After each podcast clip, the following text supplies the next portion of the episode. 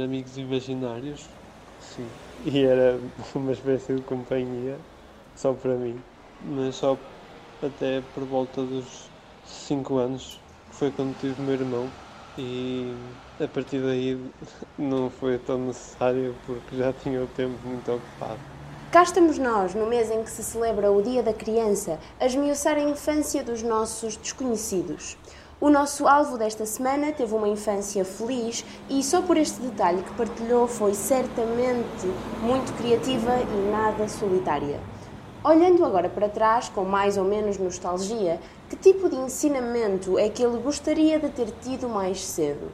Não me estou a lembrar de nada assim muito profundo, tipo conhecimento do mundo que eu gostasse de saber mais cedo, mas coisas como apertar os cordões e cair com as mãos em vez de ser com a cara no chão. Isso foi uma coisa que eu demorei bastante tempo a aprender e que dava-me jeito até para a minha saúde dentária que eu tivesse sabido mais cedo. Foi uma resposta sensata, não haja dúvida, e se há coisa boa na idade em que ainda somos canalha, é a maneira como olhamos e admiramos o mundo. Que filme de infância é que acompanhou o nosso desconhecido até à idade adulta? Tenho um filme que me acompanha desde criança, que é o, o Gigante de Ferro. Eu lembro-me de ver aquilo em criança e talvez para aí um terço do filme eu não tenha conseguido perceber de acordo com o que era suposto de interpretar, porque aquilo tem algumas. aquilo fala um bocado da Guerra Fria e assim, e eu não percebia nada disso, não é? Eu vi aquilo para aí com, sei lá, 8, 9 anos, e então passou-me ao lado essa parte, mas eu gostei do filme na mesma, e há uns tempos vi outra vez e, e só aí é que percebi, mas é algo que me acompanhou, que eu gostei bastante e que me acompanhou e dá aquela nostalgia. Fica a dica para quem não conhece, e clichê ou não, vamos mesmo cair na tentação de citar Saramago quando questiona e se as histórias para crianças passassem a ser de leitura obrigatória para os adultos. Seriam eles capazes de aprender realmente o que há tanto tempo têm andado a ensinar? Bem, que este podcast sirva para alguma coisa, nem que seja para trocar simplesmente referências de filmes para miúdos. E por falar em referências, que artistas é que o nosso desconhecido vai mesmo querer mostrar às suas futuras crianças?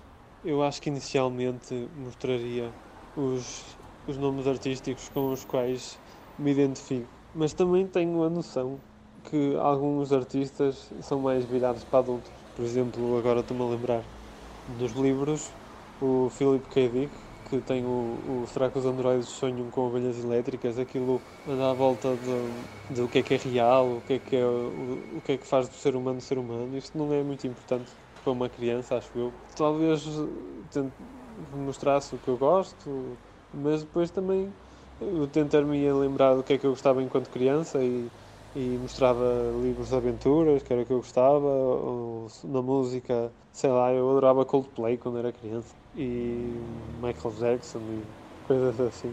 Mas depois também acho que o importante é deixar as portas abertas para a criança descobrir quando achar por bem mais coisas, seja em que arte for.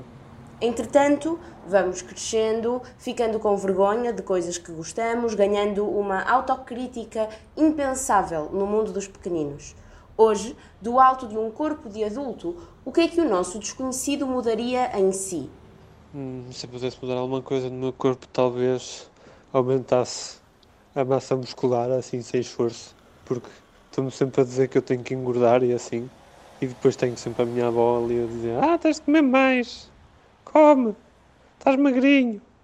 Por falar em avós, se há coisa que me lembro de ouvir as minhas dizer, era para eu brincar muito, muito, muito, muito, muito.